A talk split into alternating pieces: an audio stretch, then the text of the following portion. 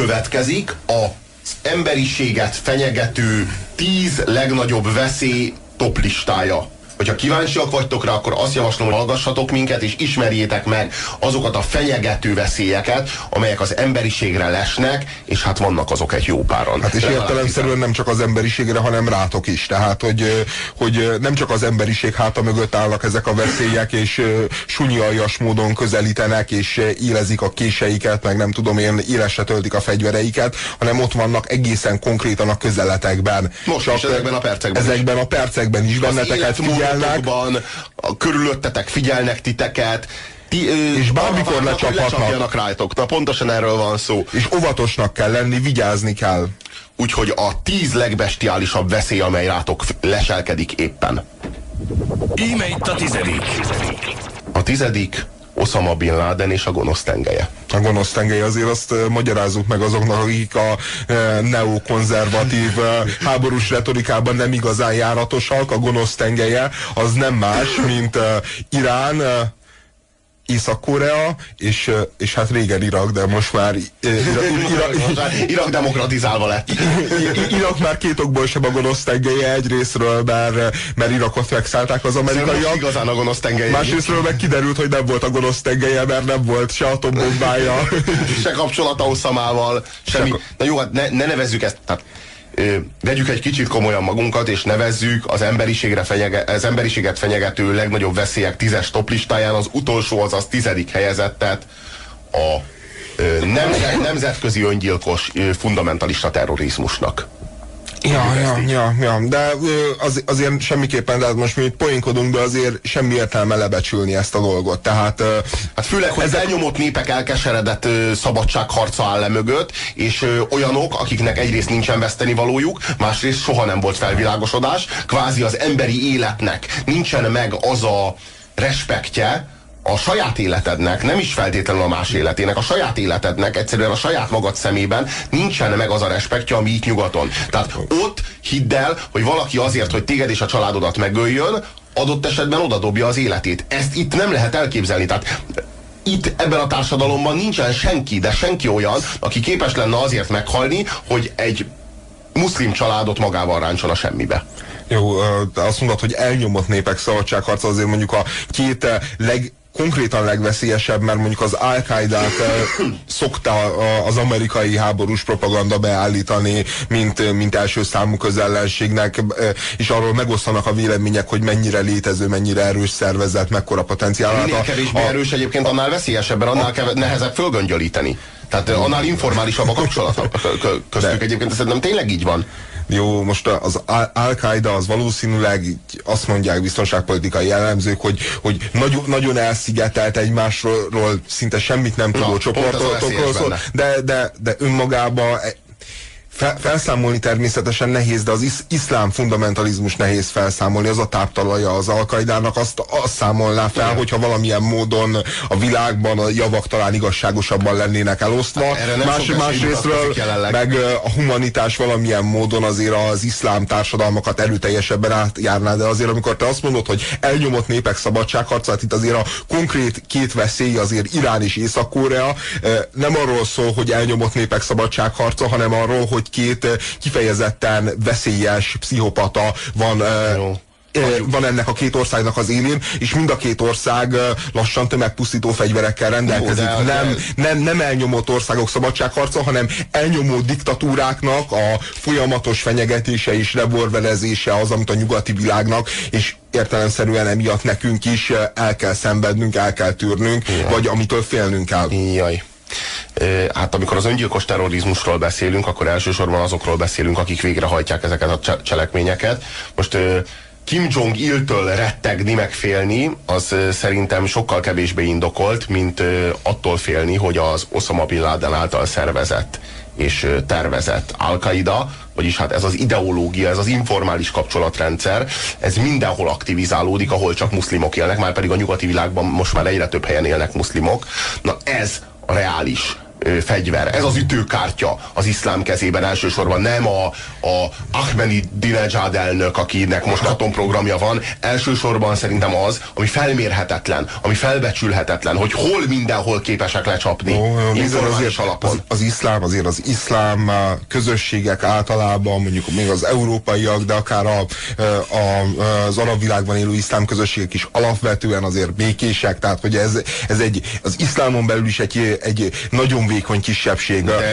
Látható módon ez, ez, a, ez az Al-Kaidának a démonizálása, hogy ez micsoda hatalmas veszély, azért nézzük meg. Nem tehát, tudjuk, hogy, hogy milyen, nézz, nem tudjuk, hogy mivé válhat. Uh, Csak ennyi? Most azt nem tudjuk, hogy mivé, semmiről nem tudjuk, hogy mivé válhat. Konkrétan, de, de az konkrétan, a konkrétan uh, hát azt látjuk, hogy szeptember tizenegyedike óta igazán komoly akcióra uh, Spanyolországban. Spanyolországban voltak képesek, ami, ami, ami nagyságrendjében, sze, uh, szervezésben, emberáldozatban, csapásmérésben köszönő viszonyban nem volt már szeptember tizenegyedikével, és utána meg a Londonban befürdött terrorakció. Tehát, hogy az Al-Qaida az most különben érdekes módon, hogy pont te, aki George Bush legnagyobb kritikusa vagy a, a A, az állandó háborús retorikája miatt, de, de, de hát lássuk már be, az Al-Kaidának az iszlám világon belül is nagyon-nagyon na kicsi támogatottsága van, egész egyszerűen nem képes val valódi kihívást uh, intézni a nyugati világ és Amerika ellen. Nem képes. Ki kellemetlenségeket okozhat, véres, brutális akciókat elkövethet, de nem összehasonlítható azzal az Iránnal, amelyik egy uh, hány milliós ország? negyven milliós ország?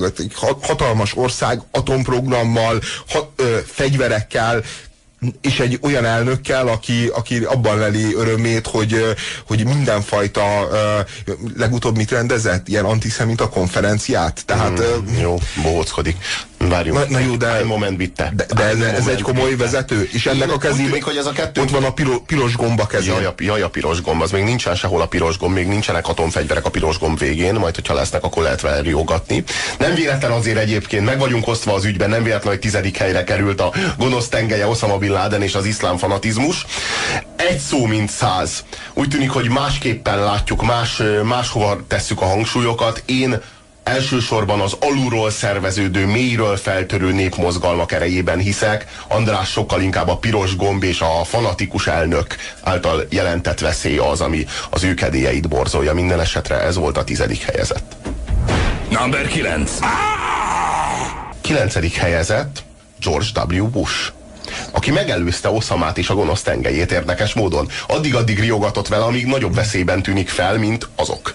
Uh, a, természetesen, amikor Bush elnök úrra gondolunk, akkor, akkor ne gondoljuk azt, hogy ez a kilencedik hely, ez, ez, a, ez, ez az, ő elnöki, az ő elnöki ciklusával együtt értelemszerűen már csak kilencesre szűkíti azt a, azt a borzalmas veszélyekkel teli listát, amit most bemutatunk nektek, mert, mert igazából az amerikai olaj- és fegyverlobbi bármikor képes az amerikai elnöki székbe, vagy legalábbis időnként képes az amerikai elnöki székbe egy olyan típusú figurát ültetni, mint George Bush. Tehát George Bush azért önmaga személyén és hivatali idején túl is reális veszély, mert azt a magyar miniszterelnököktől sem szoktuk meg, hogy hazudjanak nekünk.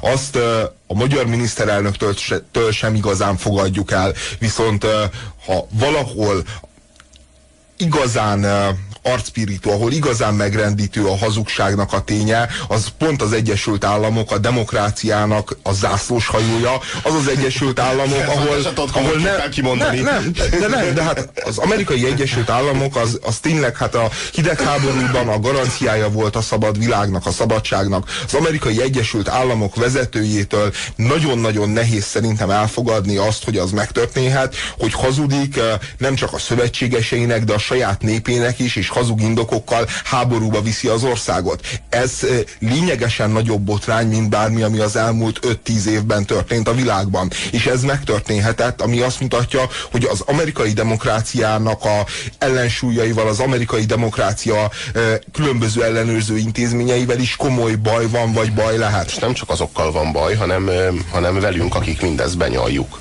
Az az igazság, hogy George W. Bush nem is csak önmagában, mint egy rendkívül agresszív, rendkívül gátlástalan politikus jelent veszélyt a világra, aki, aki pusztán a tőke felhalmozása, az olajvagyon felhalmozása és a fegyverkészlet felhalmozása érdekében a bolygót a világháborús krízisbe képes sodorni, hanem ő jelenti azt, az újfajta modellt, újfajta neokonzervatív modellt, amely az államot és a ahhoz kapcsolódó különböző kliens cégeket, elsősorban fegyvergyártó és olajfinomító cégeket nagy trösztökben egyesíti, mint egy megteremtve az állam ö, új ö, formáját, vagy az állami hegemónia új jövőképét, melyben ö, már egymástól elválaszthatatlanul van jelen a magántőke és, a, és, a, ö, és az állami erőteljes államhatalom. Szóval ez egy teljesen új modell, egy félelmetes modell, és nem szeretnénk szembesülni mindazzal, amit, amit tartogat számunkra. Egy es em es író felveti Osama bin Ladennel kapcsolatban Bali szigetét, Sharm el-Seiket, tehát a, a, a, mindazokat a helyeket, ahol még az Al-Kaida lecsapott és több száz áldozatot. Most a, a Sharm el-Sheik az kifejezetten nem, nem ide tartozik, és, és, és Baliról is megosztanak a vélemények. A Egyiptomba ez a fajta terrorizmus, ami, ami elsősorban, bár a nyugati e, turisták a célpontja ide azért, mert, mert, mert azok, a, azok az iszlám fanatikusok, akik meg akarják buktatni a kormányt, elsősorban ott látják a gyenge e, pontját a kormányzatnak, hogy a turizmus bevételeire van utalva, és ezért támadnak nyugati turistákat, azért ez, ők nem az Al-Kaida féle nagy, végső e, nyugati civilizáció kontra iszlám háborúba gondolkodnak, akik azokat a terrorcselekményeket elkövették, hanem sokkal inkább a maguk lokális problémáit akarják megoldani, elmozdítani az egyiptomi kormányt, és Egyiptomba egy olyan államrendet létrehozni, ami a Koránon alapul, és amelyiknek az élén ők állnak, és ők vannak. Aztán persze, hogy ennek mi a következménye, az, az hosszabb távú, de, de az Al-Kaida jelentette globális problémát, az iszlám terrorizmus lokális megnyilvánulásaival nem feltétlenül kell mindig összekeverni, mert nem mindig egy és ugyanaz. A nyolcadik helyezett. Nyolcadik helyezett a hív vírus. Oh. Hív a vasút, vár a máv. Ez egy ízléses poén volt. Igen. De, de komolyan, Marlux Szavérral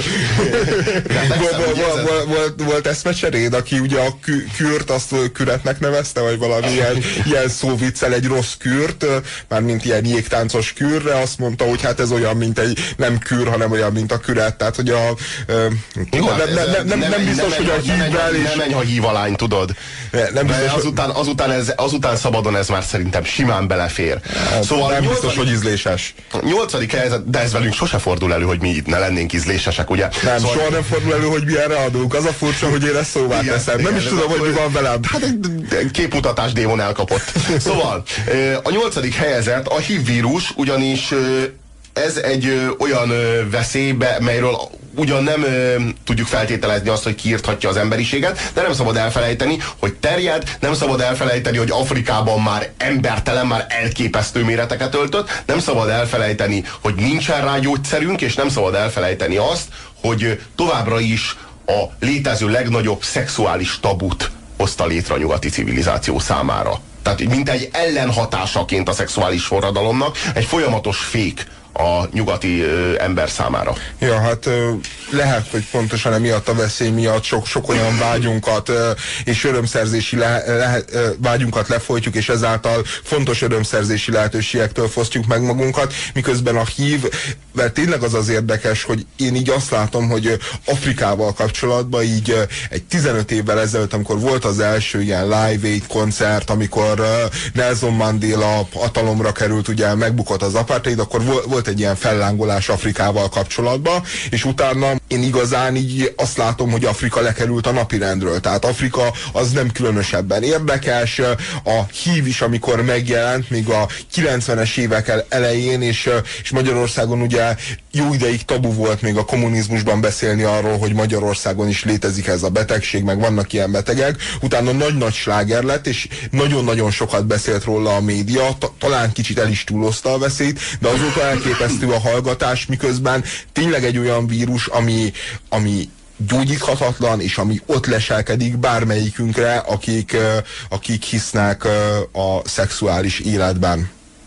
Úgy szóval, általában. Hát igen, igen, szóval biztos, hogy nincsen rá továbbra sem gyógyszer, biztos, hogy az emberiség tudományos potenciáljának a eddig legalábbis, hát hogy is mondjam, kicsorbult rajta az, a, a kése. Különben, hogyha egy ilyen antiglobalistát veszünk, csináltunk, vagy csinálunk, vagy folytatunk, akkor azért emlékezzünk meg arról, hogy nagyon sok kritika elhangzik annak kapcsán, hogy, hogy azért nincsen észgyógyszer, azért nem fektetnek bele a gyógyszergyárak megfelelő mennyiségű pénzt, energiát és, és, és különböző egyéb technológiákat, mert, mert a potenciális vásárló réteg az hihetetlenül szegény, és nem, nem térülne meg a gyógyszerre befektetett pénz, ezért inkább mondjuk a fogyasztószereken kell. Miért azt gondolod, hogy a San Francisco-i meleg közösség az mindenféleképpen annyira szegény, meg annyira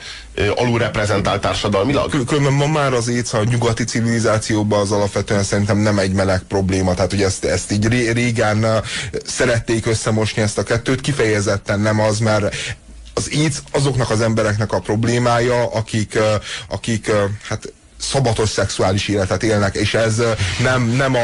Nem, nem, szabatos. És ez, a, a szexuális változatosságot hívod így? Igen, szabatos igen, ez a szabatos szexuális élet. Nem szabadosat akartál inkább mondani? Ja, szabados. Szabados, ja, szabados, ja, így, már, így már érthető. Ja, de, de olyan jó, de ilyenkor, ilyenkor van, van egy kulturált formája ennek a dolognak, így kijavított, hogy szabadost akartál mondani, meg, meg van egy ilyen megalázó formája, hogy ó, mit is akartál nem, mondani? Nem, nem, nem értettem, esküszöm, esküszöm, közben jöttem rá. Jó. Tényleg, de most mind, mindegy, de, mennyire rossz hiszemű vagy velem mindegy, szemben, nem akartalak megszégyeníteni. Mindegy, a lényeg az, hogy az éjsz, az, éjsz, éjsz az, az szegény százmilliókat sújt elsősorban, és elsősorban Afrikában, és ezért mondja az sok kritikus, lehet Robi, hogy nincsen igazuk, lehet Robi, hogy ők ezt nagyon rosszul látják, elképzelhető, én csak megjegyeztem, mint egy ilyen antiglob tézist, egy ilyen antiglob vádat a ö, nagy múlt, ö, gyógyszergyártó multik ellen, hogy azért nincsen e mögött komoly kutatási ö, potenciál, azért nincsenek mögötte dollármilliók vagy dollár százmilliók, mert alapvetően a piac, amire termelnék ezt a gyógyszert, az szegény, és nem érné meg eladni. Ennyit mertem mondani, még egy rossz szót is használtam, mind a kettőért végtelen elnézésedet kérem, remélem megbocsájtad. Látom, hogy azért sértettség az azért, azért befurakodott valahogy a szemgolyóid mögé. Elnézést kérek már ne, utólag is. Nem, semmi baj. Semmi szóval baj. Az emberiséget fenyegető legsúlyosabb veszedelmek tízes listáján az AIDS és azt, az azt okozó vírus, a há i vé a nyolcadik helyet foglalja el. A hetedik te magad légy. Te magad pedig légy a génkezelt élelmiszerek, amelyek rákot okoznak. Hát igazából a génkezelt élelmiszerekkel az a legnagyobb baj, hogy nem tudjuk, hogy mit okoznak. Tehát, hogy Tehát rákot. Elvi, elvileg, elvileg. Tehát rákot. De rákot minden okoz. Állítólag csak a fokhagyma az a, az, a, az, az anyag, amit úgy vihetsz be a szervezetedbe, hogy, hogy, hogy ne, ne mutatták volna, vagy ne gyanították volna mögötte azt, hogy, hogy valami úton, módon rákot okoz. A génkezelt élelmiszerekkel az a nagy baj, hogy, hogy nem tudjuk, hogy hosszú távon száz év múlva, vagy háromszáz év múlva, vagy ötszáz év múlva milyen hatással lesznek az emberiségre. Például, hogy hány melbimbója lesz úgy általában egy embernek a sok génkezelt cucc miatt. Nem tudhatjuk, hogy hány füle lesz egy embernek, amikor tömi magában a különböző mesterséges módon megváltoztatott növényeket. És ez csak egy dolog, mert amellett ott vannak a mesterséges adalékok és tartósítószerek, amelyeknek a révén ma már egy ember sokkal, de sokkal lassabban bomlik le. Tehát halálod után egyszerűen sokkal tovább marad tartós, tehát sokkal később kezdesz el szétoszlani, ez konkrét tény, mint mondjuk száz évvel ezelőtt tette azt a nagyapád.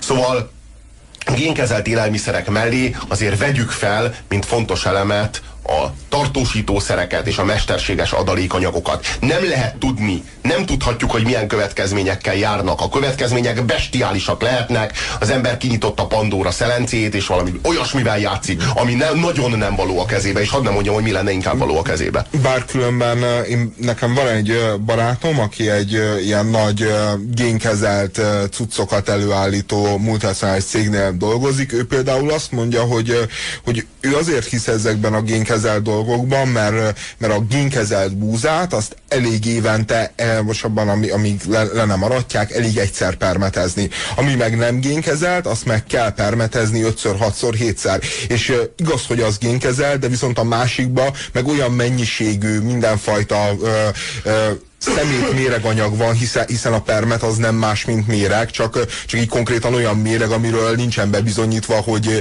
x idő után az emberre is veszélyes. Tehát a génkezelt élelmiszereknek az alternatívája is, hát ez a szörnyű paradox helyzet, hogy mi sem tudunk okos tanácsot adni, az alternatívája az agyon vegyszerezett kvázi rendes élelmiszer, illetve van a harmadik, van a harmadik alternatíva, az, úgynev, az úgynevezett bioélelmiszer, ami viszont hát a földbolygó öt-hat milliárd, hét, lassan hét milliárd lakosának biztos, hogy nem jelent biztos kenyeret és biztos teli gyomrot a hét minden napján. De biztos, hogy nem jelent a, ezeknek a cégeknek olyan mértékű tőkefelhalmozást, mint a génkezelt élelmiszerek.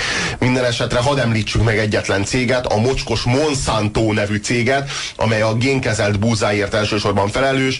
A génkezelt szarvasmarha tőgyéből nyert tejbe belecsorog a genny, amelyet okoz ez a, ez a génkezelt ö, szarvasmarha, illetve a génkezelésnek a következtében létrejövő különböző egészségügyi defektusok, amelyek, ö, amelyeket a, ez a szarvasmarha elszenved. Egészen konkrétan a Monsanto máig nem szállíthat élelmiszert Európába, csak hogy ezt a tilalmat most akarják felmondani. Ezért is folyt nem olyan régen tüntetés. Az... Feloldani. Igen. Tilalmat nem szokás felmondani. Mm. Jaj, hát de, vannak nagyvonalú emberek, ugye? Jaj, jaj, jaj, jaj. De, de ez a tüske, ez benned maradt, srác. nulla hat harminc harminc harminc harminc nyolcvannyolc egy, egyel több harmincas mondtam, azt vonjátok le, és úgy megkapjátok azt a számot, ami, ami az es em es száma a műsornak, és ahova lehet írni, és ahova döbbenetes es em esek érkeztek már most is. Zita írja, hogy ha-ha-ha, az AIDS Isten büntetése, nesze nektek egy éjszakás kaland. Isten, de, hogyha van Istennek büntetése, az az, az Zita pszichéje lehet, tehát amivel az, az Zita nevű génállományt megáldotta, tehát hogy megáldotta, Megver, megbüntette, megverte. megverte. Remélem a jólét az agyra megy, a kerék forog, írja Csiszi. Ez egy könnyed műsor? Kérdezi az es em es író. Végtelenül. Igen, ez a terv. Jön a hatodik. Hatodik helyezett a globális média. Mégpedig annak hazugsága, valamint annak ordas, primitív, ordinári ízléstelensége. Mert hogy ezt a kettőt, ezt soha nem lehet egymástól elválasztani. A média, amely egyrészt megfoszt minket a nyugati civilizáció által felhalmozott szellemi javaktól, amely keresztes háborút folytat a, a civilizáció által felhalmozott értékek ellen, másrészt pedig a média, amely folyamatosan a hátunk mögött áll, amikor döntéseinket meghozzuk, folyamatosan sug nekünk, nem csak akkor, amikor a, a boltban a polcok előtt állunk és válogatunk a termékek között, de akkor is. Amikor, amikor a, a diszkóban a harmadik boroskóla után igyekszünk magunknak életre szóló társat találni. Mindig ott van. De nem csak akkor, hanem akkor is, amikor például a szavazófülkében éppen azt próbáljuk eldönteni, hogy ki képviseljen minket a törvényhozásban. Akkor is ott van. Folyamatosan a média ott van, nem csak kérdéseivel orientál, amit állít magáról, hanem válaszaival manipulál. Igenis megmutatja a te számodra az ő általa helyesnek vélt döntést. Igenis arról van szó, hogy folyamatosan ott van a gondolataid, az agyadban lévő neuronok mögött, mikor mielőtt meghoznád a döntéseket, ott van, manipulál, és a, azokban a helyzetekben, amelyekben te úgy gondolod, hogy szabadságot élvezel, valójában a média meghosszabbított karja vagy. Igen, hát a, ha az emberiségnek van kitörési pontja, az biztos, hogy, hogy valahol a kreativitásban és a szabadságban található meg. Ahhoz, hogy, hogy mondjuk azokkal a veszélyekkel szembenézzünk, amik mondjuk ezen a listán vannak, ahhoz, ahhoz mindenféleképpen öntudatos gondolkodó emberekre van szükség. Na most a média számára viszont fogyasztókra, olyan emberekre van szükség, akiket reklámokkal lehet ide-oda terelni, lehet egyik áruházlánctól a másikig, és utána vissza, hiszen nekik ebben van a pénz. Értelemszerűen az emberiség hosszú távú érdeke az, hogy autonóm, gondolkodó, önálló véleményt alkotó, kreatív ember százmilliók alkossák a társadalmat, és a média hosszú távú érdeke, hogy konzumidióta elmebetegek alkossák a társadalmat, az szöges ellentétben áll egymással. Természetesen hát ez egy olyan meccs, mint, mint amit néha szoktunk látni, amikor mondjuk az angol ef á kupát böngészük, és, és a Manchester United lelátogat valami angol negyedötöd osztályú csapathoz. Lehet, hogy izgalmas lesz a meccs, de hát a végeredmény kapcsán ne legyenek kérdéseink, a Manchester nyerni fog, így a globális média hatalom. Nagyon nagy hiba, hogy, hogy mi erre a listára raktuk őket, hiszen, hiszen ha valakivel szemben nem lehet pisélni, azok pont ők. De mi bátrak vagyunk. Mi realisták vagyunk, ezért raktuk őket erre a listára. Hmm, a felesleges bátorság, ez a lovaknak a bátorsága, amelyik izé belemegy a betonfalba. Értelmetlen. Az a, az a baj, hogy, hogy ez, ezek, tehát hogy amire a média épít igazából, mert tök egyszerű lenne a dolog, hogyha valóban igaza lenne azoknak az összeesküvés elmélet kreátoroknak. kreátoroknak, akik azt gondolják, hogy na ugye a nagy média összeesküvés mögött ott vannak bizonyos érdekcsoportok, akár politikaiak, akár gazdaságiak. És csak is kizárólag az üzleti körök és a, és a tőke felhalmozás a piacon, és annak logikája de, van mögötte. De az pont elég is. De, de szerintem igazából még, még csak ez sem van mögött. A, a, a, a, erre rá tud épülni, és ezt kihasználja a, a piac logikája. Az ala, alapvető gondolat, ami a mai globális média és szennykultúra mögött van, az az, hogy az emberből az igazán alantast, az igazán rosszat, azt hozzuk ki, mert az eladható, az botrányos, az jó, az értékesíthető, az érdekes. Az embernek ezt a kíváncsiságát, leskelődését, eze, ezeket a legprimerebb, leg, legalantasabb ösztönöket célozza meg a média.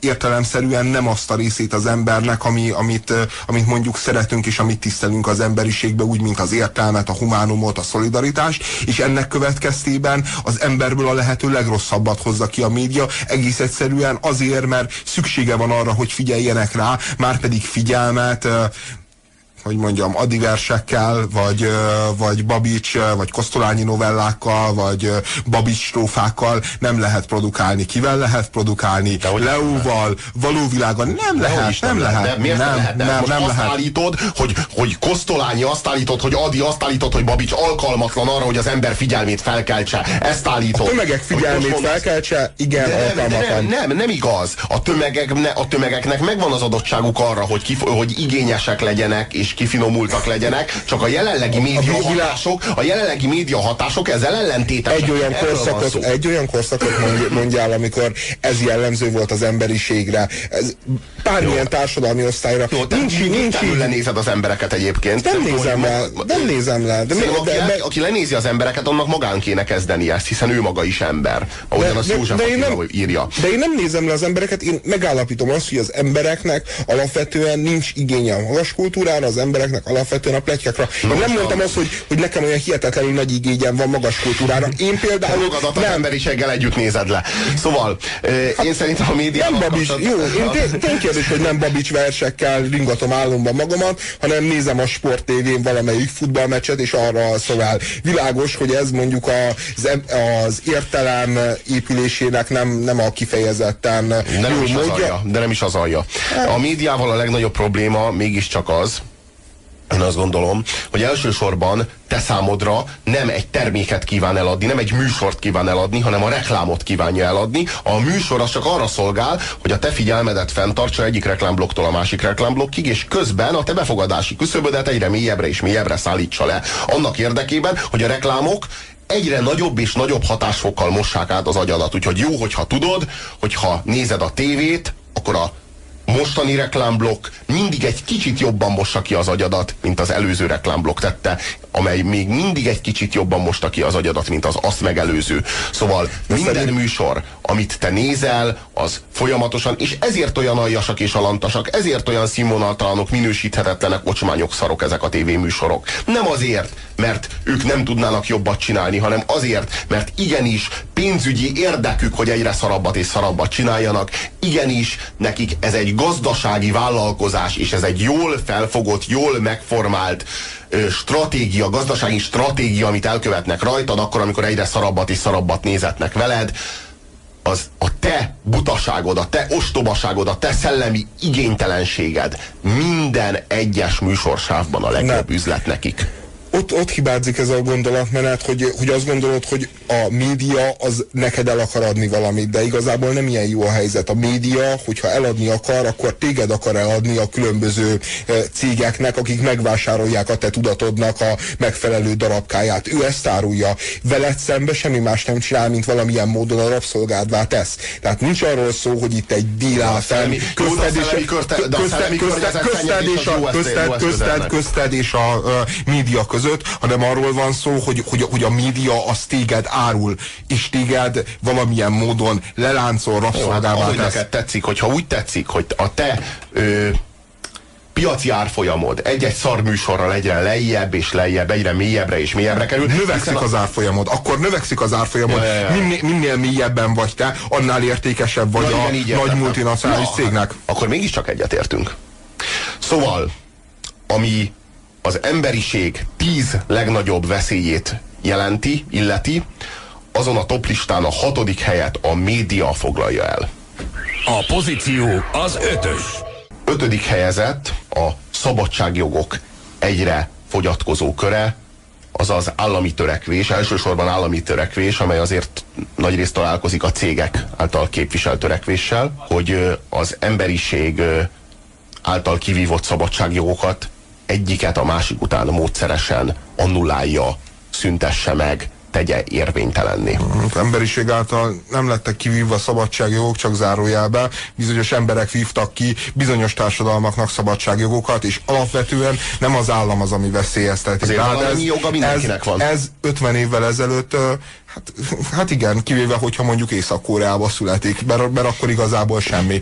Tehát a régen ötven évvel ezelőtt valóban az államtól kellett félni. Valóban az állam volt az első rendű, rangú ellenfele az emberi szabadságjogoknak, hatalmas világméretű kísérletek voltak ezen szabadságjogoknak az eltiprására és teljes megszüntetésére, mint például a nácizmus vagy a kommunizmus. Ezek szerencsére megbuktak. Ma, a mai világban az elsőrendű veszély pontosan a cégek által birtokolt iszonyú mennyiségű információ rólunk. Pontosan tudjuk, hogy, hogy például a Microsoftnak különböző termékeibe olyan, olyan, pro, olyan programegységeket építenek bele, akik jelentenek az amerikai központba, hogy te például mit, milyen honlapokat nézel, mik a te fogyasztói szokásaid, megfigyeli azt, hogy te mit csinálsz, mit írsz, vagy legalábbis meg tudja figyelni a szoftver azt, hogy te mit csinálsz mondjuk a számítógépeden. Azt ígéri a Microsoft, hogy ha te egy bizonyos úton, módon eltünteted mondjuk az els, el, előző napoknak az internetes böngészésének az eredményeit, akkor az eltűnik. Ma, most van az Amerikai Egyesült Államokban egy per, ahol perbe fogta egy alkalmazó a Microsoftot, mert, mert ő rendesen eltüntette, hogy ezt a Microsoft mondta, hogy utána annak semmi nyoma nincsen már többé a számítógépén, azt soha senki nem találhatja meg.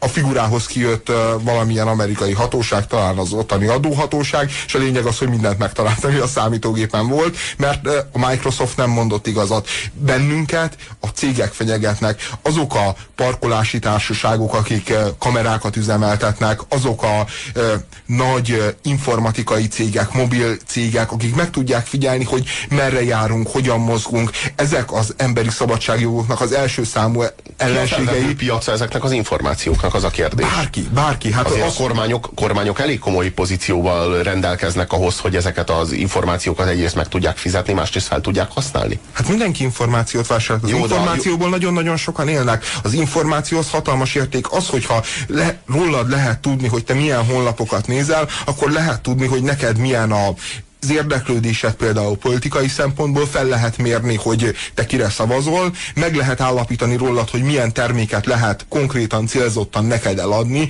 mire van szükséged, mi az, amit szeretnél, mik a te álmaid, ott vannak a tudatodban és az agyadban. És ahogy az informatika fejlődik, ahogy a komputerek egyre és egyre gyorsabbak lesznek, ahogy a mesterséges intelligencia fejlődik, úgy ezt a hatalmas információ mennyiséget, ami elvileg így azt gondolná az ember, hogy feldolgozhatatlan, kezelhetetlen, hiszen, hiszen minden nap egy ember a mozgásával, a bankkártya használatával bájtok millióit, meg százmillióit termeli ki, de ahogy fejlődik a technika, ahogy nagyobbak és nagyobbak a számítógépek, úgy az ember szabadsága, az ember intim szférája úgy szorul egyre és egyre kisebb területre vissza. És hát ez, ez, ez tényleg egy nagyon-nagyon ijesztő jövőkép, mert, mert, mert abba a e, madácsi, e, madácsi e, falanxba vezet bennünket. Falanx. Falanx az a római, ugye? Római katonai alakzat. Uh-huh. Falanszterbe vezet bennünket, a, a, ahol, ahol Michelangelo-k uh, széklábakat, széklábakat készítenek, és, és, és alapvetően az emberi szellem és az emberi szabadságnak nincsen semmilyen, semmilyen szerepe és semmilyen tere. Hát igen, az ezerkilencszáznyolcvannégy világába vezet vissza minket. Szélső közép. Semmi tabu, semmi merevség. Robi Franco a műsorírja, Johnny, direkt korábban kelek, de ne egy ilyen sötétséget ültes magad mellé, hitelteleníted magad. Fú, hát úgy tűnik, hogy Johnnynak nem nyerted el a tetszését. A falanx hadrendet Nagy Sándor vezette be, amúgy a rómaiak előtt, írja az es em es író. Tehát akkor Nagy Sándortól vették át a rómaiak. A három legaljasabb Gyurcsány, Vörös Gyurcsány és csöpögő orrú nagyfülű Vörös Gyurcsány, valamint akik mozgatják. Mi a véleményed a csöpögő orrú nagyfülű Vörös Gyurcsányról? Primitív, antiszemita es em es, semmi. Csöpögő orrú, de ez, de ez önmagában, tehát hogy ez, ez a zsidót jelenti, a csöpögő orrú? Ja. Ja. Majdnem dobogón. Ez a negyedik. Negyedik helyezett a multinacionális nagytőke, amelyel kapcsolatban ez a műsor, meg ez a, úgy általában ez a típusú médium, vagy a mi kis média készítő műhelyünk viszonylag gyakran szokott averziókat kinyilvánítani. Miért is elsősorban? De elsősorban azért, mert azt látjuk, hogy a multinacionális tőke az mindenféle tekintet nélkül az emberi méltóságra, az emberi szabadságra, az ember elidegeníthetetlen természetére hajtja fel a tőkét, gyakorlatilag nem törődik semmivel. Tulajdonképpen nem is emberek irányítják, nem is emberek vezetik vagy vezérlik, hanem az embertől már teljesen elidegenedett mechanizmusok. A multinacionális nagyvállalatok vagy részvénytársaságok egyre inkább egy, egy önvezérlő mechanizmus által működnek. Már ezt a folyamatot sem a részvényesek, sem a menedzserek leállítani nem tudnák, hogyha bárki is a maximális, totális tőkefelhalmozással ellentétes hatásokat próbálnak kiváltani, amelyek mondjuk esetleg a környezetvédelmet szolgálnák, az emberi jogokat szolgálnák, az emberi méltóságot szolgálnák, az emberi módon élhető életet szolgálnák, abban a pillanatban elmozdítanák őt a helyéről, pont azért, mert ezek a mechanizmusok nem engedik meg a minimális mértékű profit elmaradást sem. Ja. Te milyen veszélyét látod a multinacionális tőkének? Jó, hát ilyenkor az Antiglob közszótárat kell felrapozni, és el lehet mondani a multinacionális cégekről, hogy igazából az a, az a, az a veszélye a multinacionális logikának és a multinacionális globális cégeknek, hogy ön, ön, önpusztító, önfelélő életmódjuk, életmódjuk, van egy cégnek életmódja, Mérde. Magyar szavakkal folyamatosan háborúban állok, önve, önel, önpusztító életmódjuk van. Ez abból áll, hogy, hogy ezeknek a cégeknek egyetlen motorja a folyamatos fejlődés, folyamatosan fejlődniük kell, folyamatosan növekedést kell produkálni, miközben a népszerű antiglobi oldalom az megállapítja, hogy a Földnek az erőforrásai végesek, és emiatt ezek a cégek nem tudnak a végtelenségig növekedni, és értelemszerűen miután, miután elveszítik a motorjukat, össze fognak omlani, össze fognak esni, és egy olyan gazdasági káoszt hagynak maguk után, amire, aminek, aminek a természetéről, ami, arról, hogy, hogy kezelni egyáltalán hogy lehet, halvány dunsztja sincsen senkinek, miközben sok közgazdász látja már a katasztrófa közelettét, vagy a katasztrófának a, a nagyon-nagyon hamari beálltát. Uh-huh. Szóval arról van szó, hogy ha majd egyszer összeomlik ez, mert hogy a túltermelés az már megtörtént, az ezerkilencszázhuszonkilenc harminchárom-as válság, az szintén ennek volt a kö kö következménye, csak akkor úgy tűnt, hogy a termékek mennyisége lett nagyobb, mint a felvevő piacnak a felvevő képessége. Lehetséges, hogy ez majd egyszer pont fordított előjellel is megtörténik majd, amikor a, a keretek ürülnek ki, és a piac még fel tudna venni többet, de már nem lesz képes a, az emberiség arra, hogy többet zsákmányoljon ki a föld javaiból. És akkor egy ahhoz hasonló, nyilván globálisan egy annál még sokkal nagyobb összeomlás lesz várható, vagy lesz elképzelhető. Minden esetre a multinacionális cégek nem csak azzal fenyegetik a földet, hogy majd összeomlik a rendszerük, és akkor mi marad vissza utánuk, hanem hogy a rendszerük az, az burjánzik és burjánzik, és addig és addig terjed és működik, amíg aztán az ember már nem lesz képes arra, hogy függetlenítse magát tőle, hogy ettől függetlenül elképzelje az életét, hogy az általa létrehozott termékek vajon átveszik-e az ember tudatában, vagy az ember életében azt a szerepet, vagy azt a helyet, amit korábban az ember számára a természet, a, a hétköznapok megélt valósága jelentett, tehát hogy így gyakorlatilag az ember életéhez szükséges minden kelléket felcserélnek ezek a multinacionális cégek egy-egy termékre. És ez a termék lesz az, amely függésben tartja az embert, és ezáltal mintegy a multinacionális cégek dróton lesznek képesek rángatni az embereket, hiszen aki az emberek igényét birtokolja, az birtokolja maga, magát az embert is. Itt a harmadik. A harmadik legnagyobb veszély, amely az emberiséget fenyegeti, a bioterrorizmus, mégpedig a vírusterror, vagy valami ehhez hasonló. Azért került uh, ilyen magasan a listára, mert uh, mert uh, ugye, amitől félünk azért az az atombomba, ez, ez van uh, az érdeklődésnek, a média, a nagypolitika érdeklődésének a középpontjában. Miközben lehet tudni, hogy már egy nagyon-nagyon középszerű afrikai, vagy ázsiai, vagy dél-amerikai diktatúra is igazán komoly anyagi erőfeszítések, vagy humán erőfeszítések nélkül képes már különböző hatékonysági biológiai fegyvereket állít, előállítani, és hogyha így ilyen ütemben folytatódik a, a, a technika és a tudomány fejlődése, különösen a biológia területén, mint ahogy az elmúlt évtizedekben ezt megtapasztaltuk, hiszen lehet tudni, lehet látni, hogy míg az előző évszázad az a fizikának az évszázada volt, és a fizika nagy-nagy robbanásának, és a fizika nagy-nagy előrelépésének az évszázada, addig a huszonegyedik század vélhetően a biológiának a nagy-nagy évszázada lesz, hiszen el fog készülni a géntérkép, és egész egyszerűen olyan dolgokra leszünk képesek a, biológiai, a biológia szintjén, ami, amire eddig még soha is. Ma, ha, de lehet, hogy csak holnap, hogyha konfliktusba kerül két ország egymással, akkor valószínűleg az atombombához, mint végső fegyverhez, mint végső megoldáshoz nem nagyon fognak tudni hozzáférni, hiszen nem is lesz rá szükség. Hiszen nagyon nagy költségei vannak az atombombának, korlátozottan bevethető. A, a biológiai fegyver viszont minden, minden nem is azt mondom, hogy afrikai diktatúra, hát minden egyetemi központ számára lassan elérhető valóság, sőt, biztosan elérhető valóság. A kérdés az persze, hogy meddig tudják mutáltatni ezeket a vírusokat, mennyire lesznek veszélyesek az emberiségre. Azt mondják különben, hogy még a leghatékonyabb vírus fegyver is vélhetően csak az emberiség kilencven százalékát tudja majd kipusztítani, mert van egy úgynevezett jóisten tíz százaléka, amelyik immunitást élvez.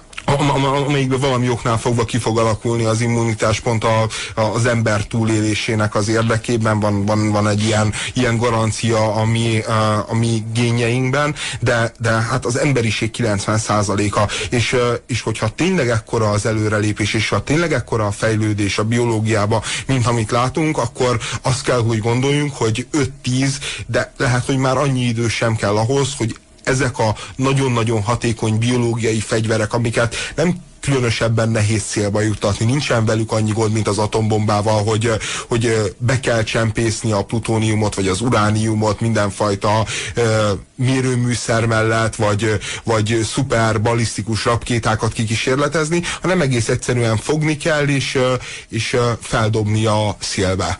És utána ő terjed, és elvégzi a maga dolgát. Tehát a vírussal való háborúzás, a vírussal való fegyverkezés, az, az egy hihetetlenül és, és nagyon-nagyon valós jövőképnek tűnő rémálom.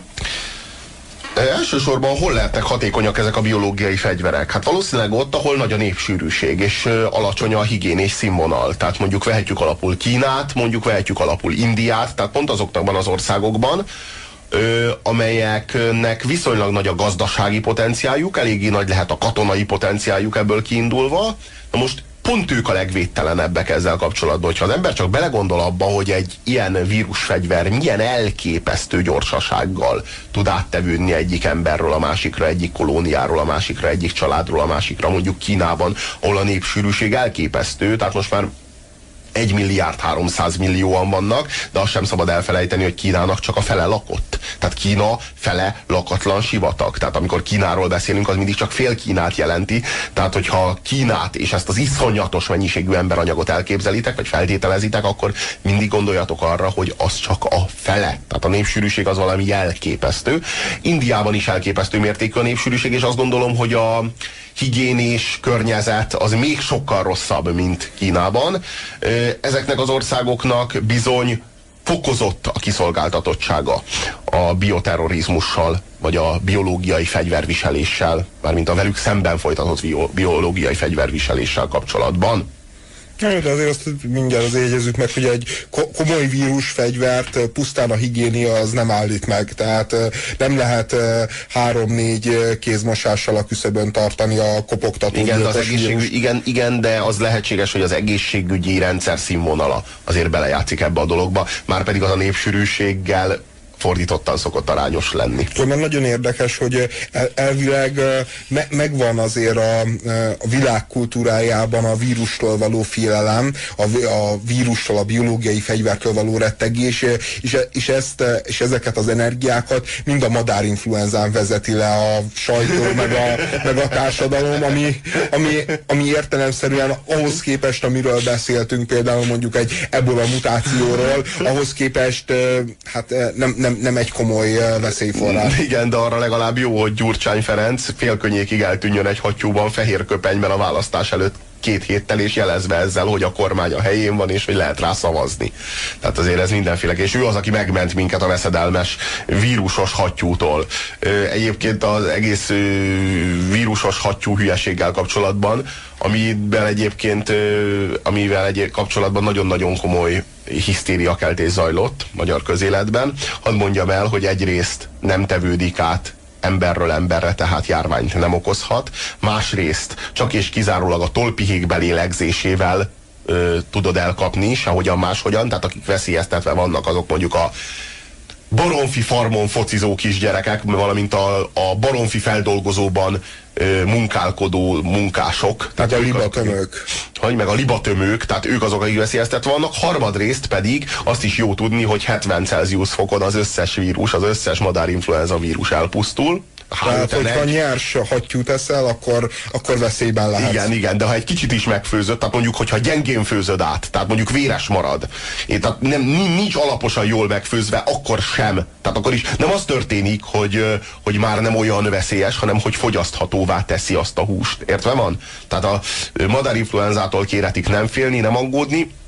Egyébként kis toplistánkat úgy állítottuk össze, hogy az első három helyezettel kapcsolatban már el tudjuk képzelni, hogy az emberiség földi létét is veszélyeztető hatásokról van szó, tehát ez volt az első dobogós helyezett, a dobogó legalsó fokán a biológiai terrorizmus és vírusfegyver, amely veszélyeztetheti az emberiséget, azon a listán, melyet az emberiség legnagyobb kihívásait tartalmazó tíz legnagyobb veszélyt tartalmazza, hogyha ennek nem volt értelme még akkor is. A dobogó középső foka mindig a másodiké.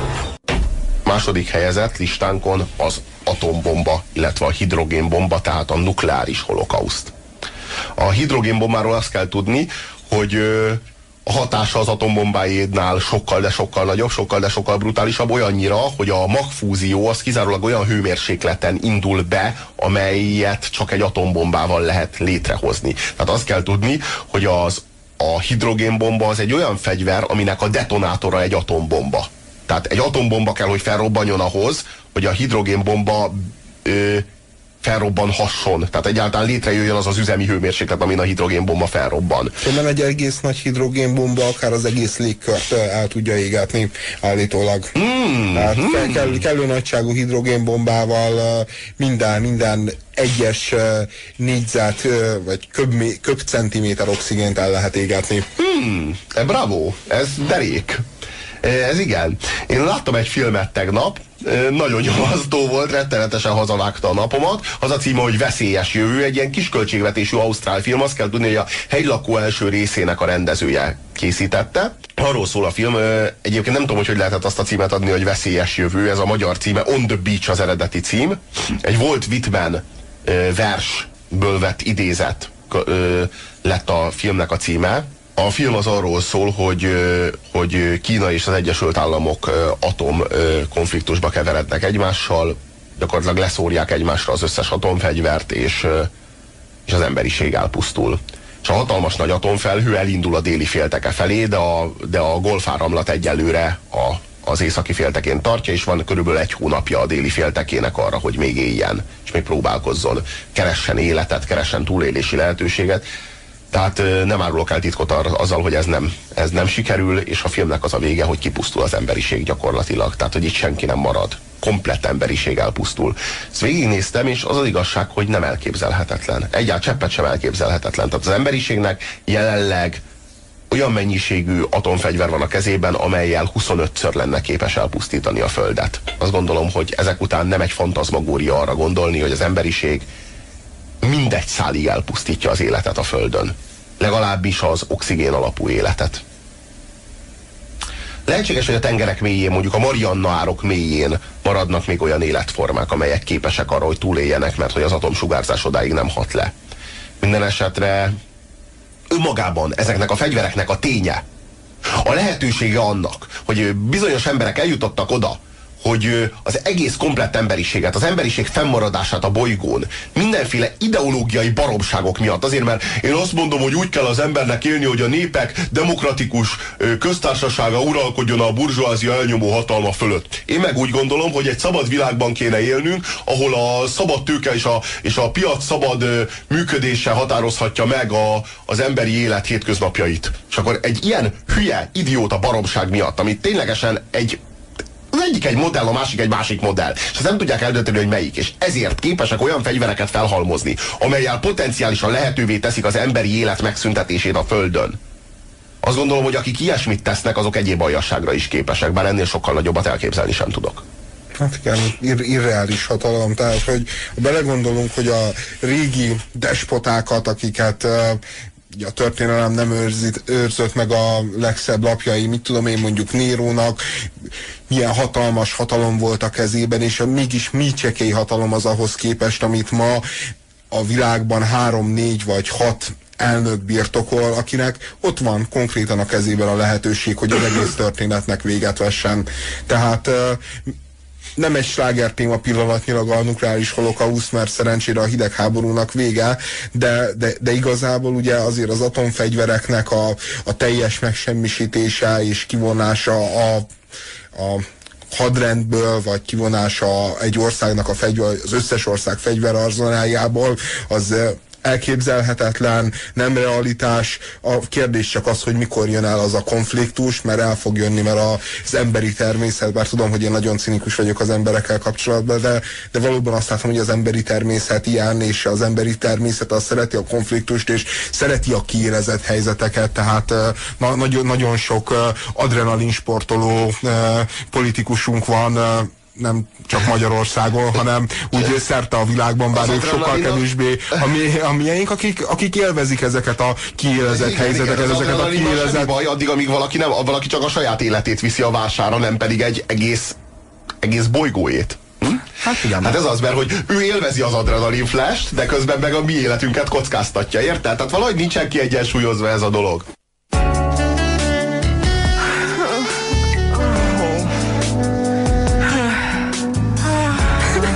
Pajzan lányok, egy éjszakás kalandok füllett nyári esték.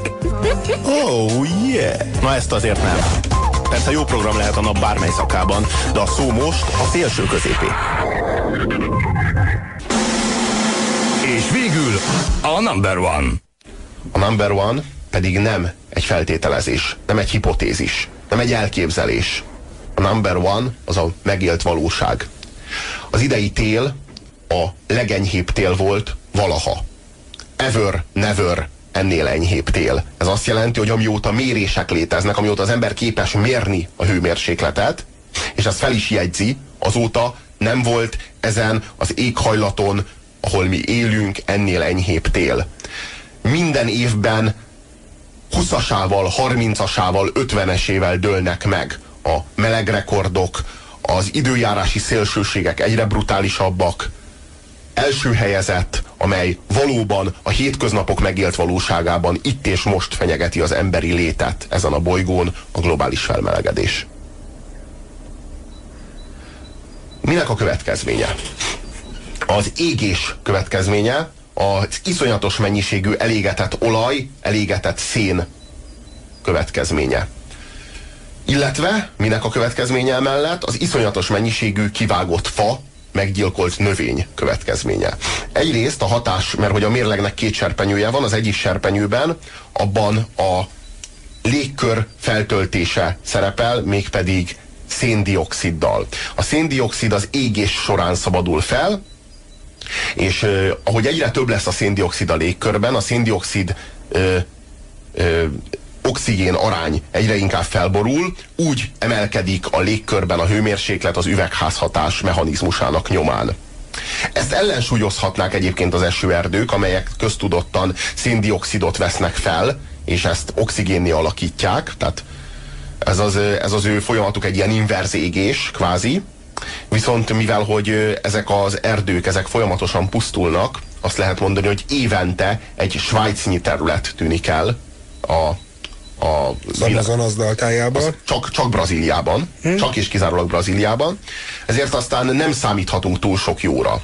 Ezek azok a folyamatok, amelyek nem csak, hogy itt vannak a hétköznapokban, nem csak, hogy pusztulással fenyegetik az emberiséget, de a folyamatoknak nem csak, hogy a tendenciájában, de még a mértékében, még a Még a brutális mértékében sem fedezhető fel semmiféle változás, a folyamat nem csak hogy halad és egy irányba is folyamatosan, hanem pörög fel egyre gyorsabban, egyre durvábban, egyre brutálisabban zajlik. Hát igen, most, mostanság már lehet olyan klímajóslatokat olvasni, amik már ne, nem negyven ötven hatvan évre teszik a, a katasztrófa, az Armageddon eljövetelét, hanem, hanem húsz harminc évekről beszélnek, és, és ki tudja, tehát hogy ezek, ez a szám, ez folyamat csökkent. Tehát lehet, hogy a mi életünkben, sőt, hát valószínű, hogy a mi életünkben nem csak, hogy valóság lesz, hiszen valósága a globális felmelegedés, hanem katasztrófák sorát okozó valósággá fog válni, amit amit mellett szinte elhalványul például az a tény, ami, amit nem feltétlenül kéne elkülöníteni a globális felmelegedéstől, hogy eközben nagy erőkkel dolgozik azon az emberiség, hogy az ózonpajzsot is megsemmisítse. Tehát, igen, ez a freon a légkörben. Te, tehát igazából nagyon-nagyon sok fronton van harcba az ember a és bolygó. a bolygó. Úgy néz ki, hogy, hogy mindenhol mi nyerünk, tehát mi, mindent sikerül elpusztítanunk. Amit, mi vesztünk érdekes módon mégis. De, de hát igen, ez a piruszi győzelem? Vagy? Igen, igen, igen. igen. Ja, az idegen szavakkal bajba vagyok a mai nap. Hát tehát egy piruszi győzelem kapujában, vagy diadalívje előtt állunk. Érdemes lenne, érdemes lenne személyesen is felelősséget vállalni ezekben a kérdésekben. Például úgy, hogy olyan politikusokra és politikára szavazunk, amelyik a zöld kérdést azt nem úgy kezeli, hogy hát először is van a megélhetés, mert, mert mondjuk ugye ez csak Magyarország, de, de Magyarországon valahogy úgy néz ki a politika, hogy van a megélhetés, azaz a szociális demagógia, ide szeretnek egy X-et vagy egy pipát húzni a pártok, utána van a polgárháborús hangulat, ö, oda is mindig kiteszik a pipát, és általában érdekes módon ez a magyar választópolgároknak elég.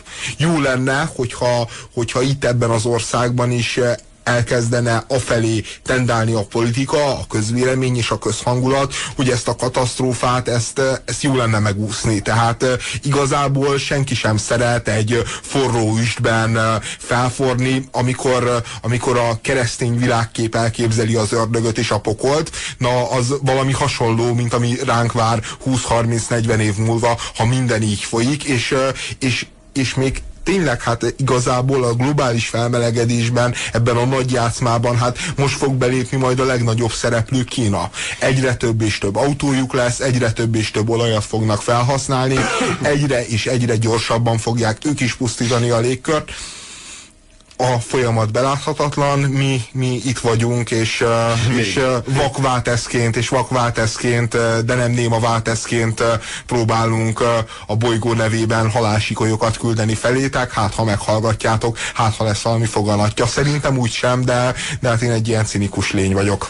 Hát legalábbis esetleg alá lehetne írni a kiotói egyezményt, az már egy jó alap lenne arra mondjuk, ami a freon kibocsátásáról rendelkezik, vagy hát azt próbálja szabályozni. Tehát egyelőre még ez sem sikerült, és nem szabad elfelejteni azt, hogy Magyarországnak nem csak... sikerült, mi aláírtuk. Hát igen, csak a legnagyobb szennyezőnek, az Egyesült Államoknak nem sikerült.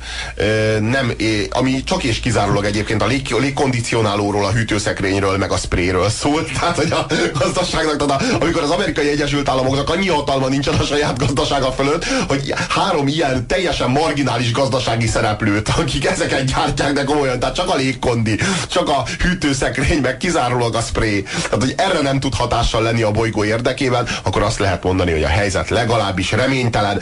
Ez volt az emberiséget fenyegető tíz legbrutálisabb, legveszélyesebb hatás top listája. Na, sziasztok!